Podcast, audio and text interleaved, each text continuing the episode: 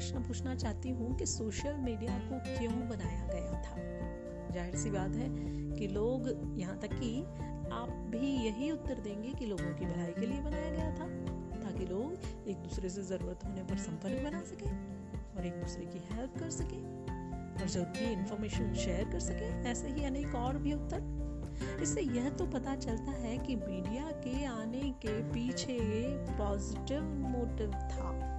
और जिस चीज़ के आविष्कार के पीछे सकारात्मक या अच्छी सोच होती है, जो चीज़ लोगों की भलाई के लिए बनाई गई होती है, वह चीज़ खुद में कभी खराब नहीं हो सकती।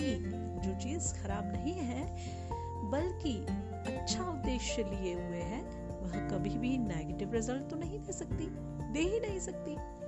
अब आगे मैं आपसे ये कहना चाहूँगी कि आप मेरी इस बात से सहमत होंगे कि जो चीज़ अच्छे उद्देश्य के लिए बनाई गई है, उससे हम तभी अच्छा रिज़ल्ट ले सकते हैं जब हमारी सोच भी उसका उपयोग करने के प्रति अच्छी हो। अनेक उदाहरण हैं। तो सोशल मीडिया के आने के पीछे सोच गलत नहीं थी। वरन वह तो सभी के फ़ायदे के लिए लाया गया था।